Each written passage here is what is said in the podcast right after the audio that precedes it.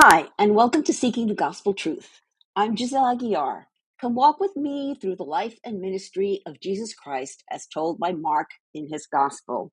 We'll journey with the Savior to the cross and celebrate the good news of his true salvation. I pray that as you hear God's word, it will inspire you to study the Bible daily for yourself. Seek the truth. I pray that God opens your heart, eyes, and mind to understand what the Holy Spirit is trying to tell you. And as you become rooted in the word, you'll also be rooted in faith, hope, joy, and peace. And the world can use more of that right now, don't you think? Let's dig in.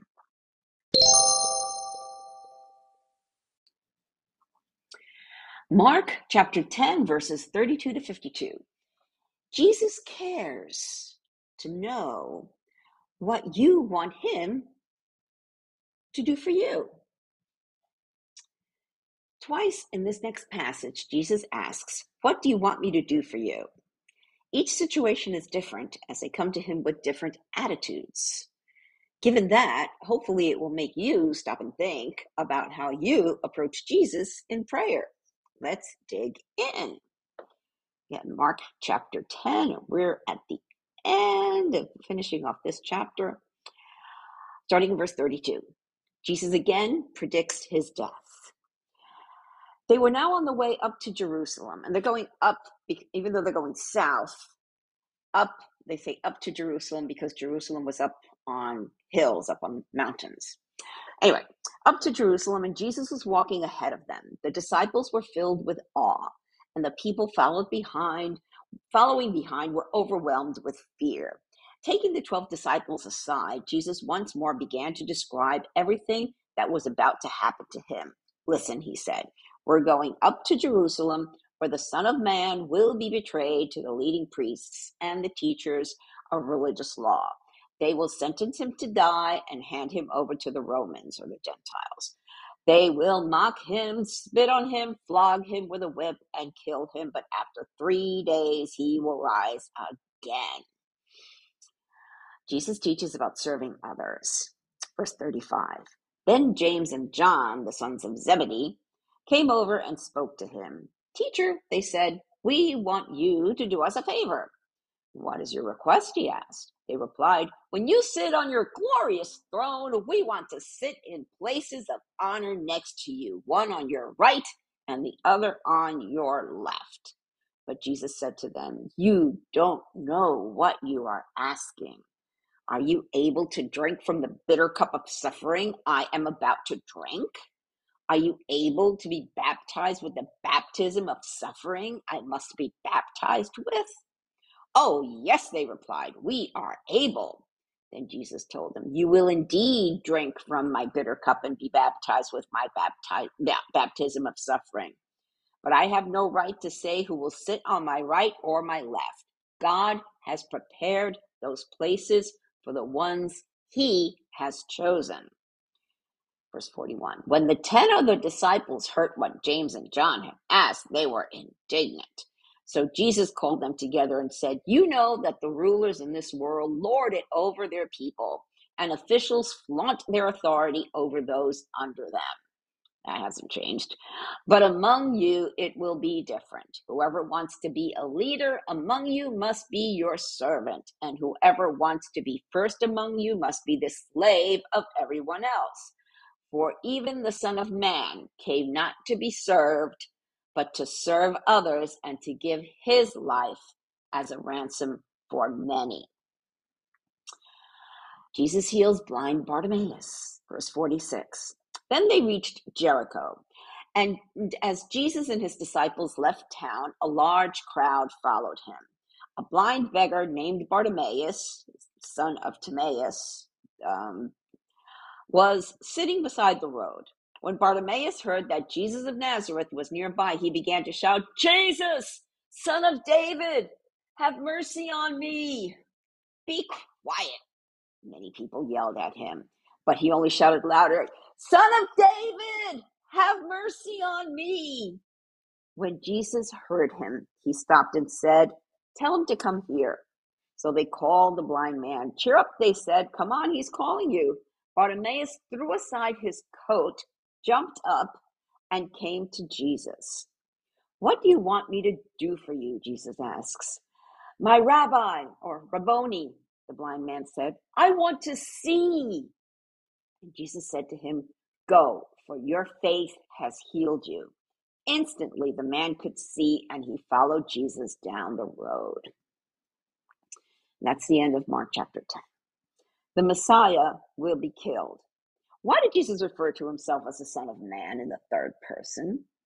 Well, that stems way back to the Old Testament and a prophecy of Daniel. So we're in Daniel chapter seven. See, the Old Testament's rather important to the New Testament. You really can't, you know, the, the New Testament doesn't make sense without the Old Testament. So we're in Daniel chapter seven, verse thirteen. So Daniel's having a vision. And so, um, so, um, so he's, he's saying, "As my vision continued that night, I saw someone like a son of man coming with the clouds of heaven. He approached the Ancient One and was led into his presence. He was given authority, honor, and sovereignty over all the nations of the world so that people of every race and nation and language would obey him. His rule is eternal. It will never end. His kingdom will never be destroyed." So Son of Man refers to the Jewish Messiah, the king that was coming with authority, honor, and sovereignty over all the nations of the world. Unfortunately, the Jews were expecting the Messiah to get rid of the Roman oppressors once and for all. However, that was not how it was going to work. Jesus came to save the first time. It's in his second coming that he'll come in the clouds to eliminate not just oppressors, but the Antichrist, the false prophet, and Satan all at once. That's all in the book of Revelation. And I've done a study on that. Um, and I also have a, a video series that I embedded into my blog, so it makes it easy for you to to uh, listen to it, which really explains the whole book of Revelation. So whichever way you prefer, reading, listening, or watching, I've got it for you over in my blog. The link is in the show notes. So um, Jesus didn't come right out and say, "I am the Messiah," because people would have wanted to make him king right then and there. Now, Jesus predicts his suffering and death. And here Jesus, for the third time, tells his disciples what's ahead of him in Jerusalem. He's giving them fair warning, yet they still don't get it. Though Jesus raised several people from the dead, they still had no concept of the resurrection. Thus, James and John wanted to make sure they got prominent positions in the coming kingdom. They had no idea, nor could they fathom what really was going to happen only a few days later. Jesus did end up with a person on either side of him, two criminals. It had nothing to do with political leadership or power, and this reflects again what he said about the least, the last, and the lowest. And um, I have a really great picture from Free Bible Images dot org uh, by Good News Productions International, and um, on of, of, of Jesus crucified with the two thieves, with the thieves on each side of him, uh, or criminals. So you can click on my blog, take a look at that one. Son of David. Lastly, we have blind Bartimaeus. And there's a lot going on here, so let's unpack it. So in those days, a blind person had no way to make a living except to beg. He was situated on the road to Jerusalem. It was just before Passover, and there were many people on the road making the annual pilgrimage. Similar to our Christmas giving season, people were generous to the poor.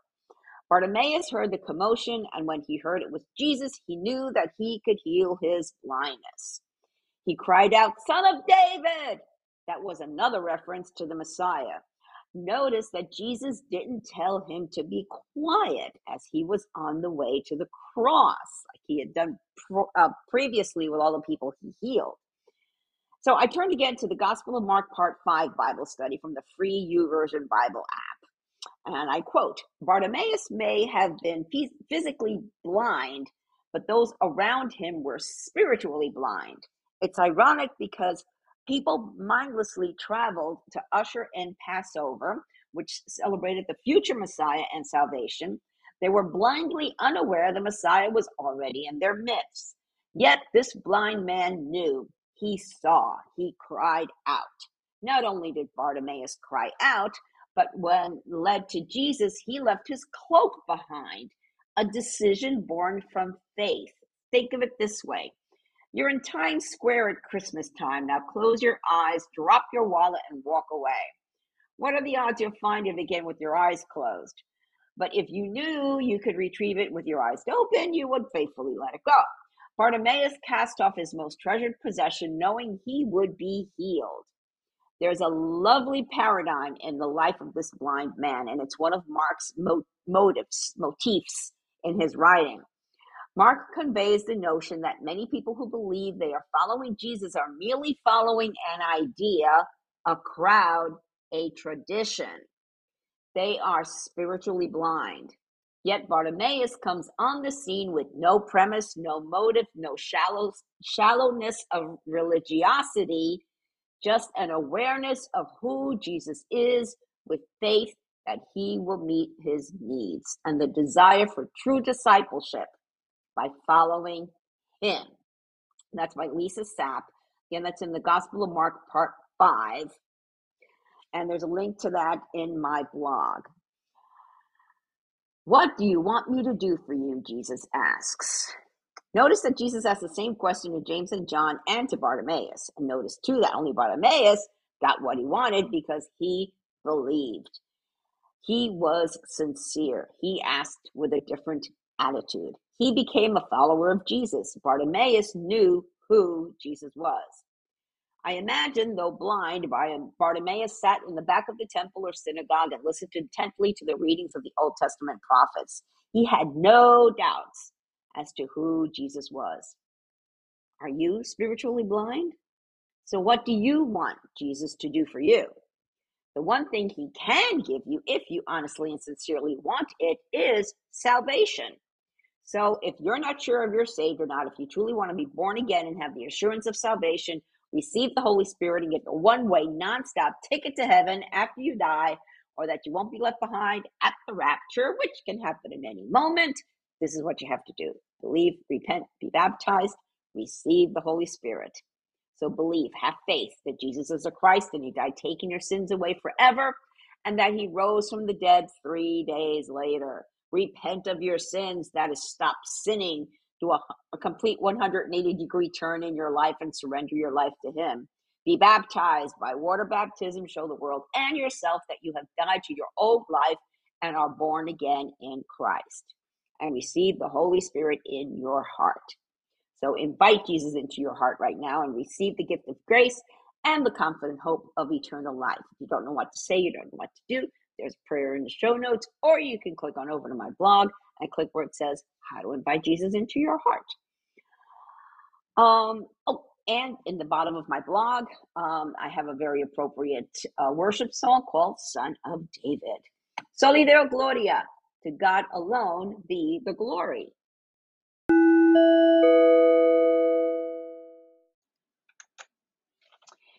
If you're a born-again believer helping a Catholic friend or family member start reading the Bible, it's a great idea to give them one. But which version or translation would be a good one for them? There are too many to choose from. As a former Catholic, it helped me to have a Bible translation in plain, everyday English. And I know many evangelical Christians are very much attached to the King James Version. That's fine if that's what you grew up with. Remember, Catholics have grown up with priests and nuns telling them they don't need to read the Bible. All they have to do is trust the church to teach them what they need to know, only they don't, and that's the problem. When I first started going back to church, a well-meaning friend told me to get a King James Version. Well, guess what? I got frustrated with the these and thous and stopped reading it, totally defeating the purpose. Eventually, I got the New International Version, or the N I V, and that was the best for a new Christian to get into the habit of reading the Bible daily. Today, I also study from the New King James Version, or N K J V, and the New Living Translation, the N L T. I'm now an affiliate of Christian Book Distributors, and I've chosen three study Bibles that will be a great gift for that Catholic or progressive friend whom you'd like to help get into the habit of reading the Bible daily. They are also a great, they're also great for the new Christian believer. Check them out. The link is in the show notes. And by the way, all commissions will be donated to one or more of the Bible translating ministries listed on my site. So give the gift of the Word of God and help spread the word while you're at it.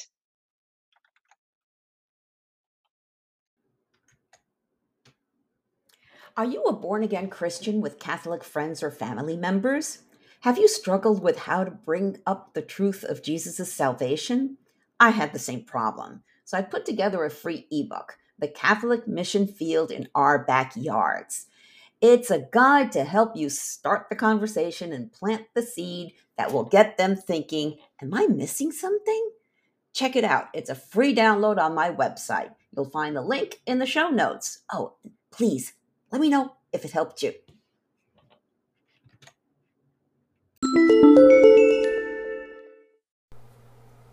Thank you for listening to this episode. I pray that the Holy Spirit, the author of Scripture, touched your heart to reveal the gospel truth that our hope of salvation is through Jesus Christ alone. If you have any comments or questions, feel free to reach out to me via my website or social media. I encourage you to read the Bible daily and seek the truth for yourself.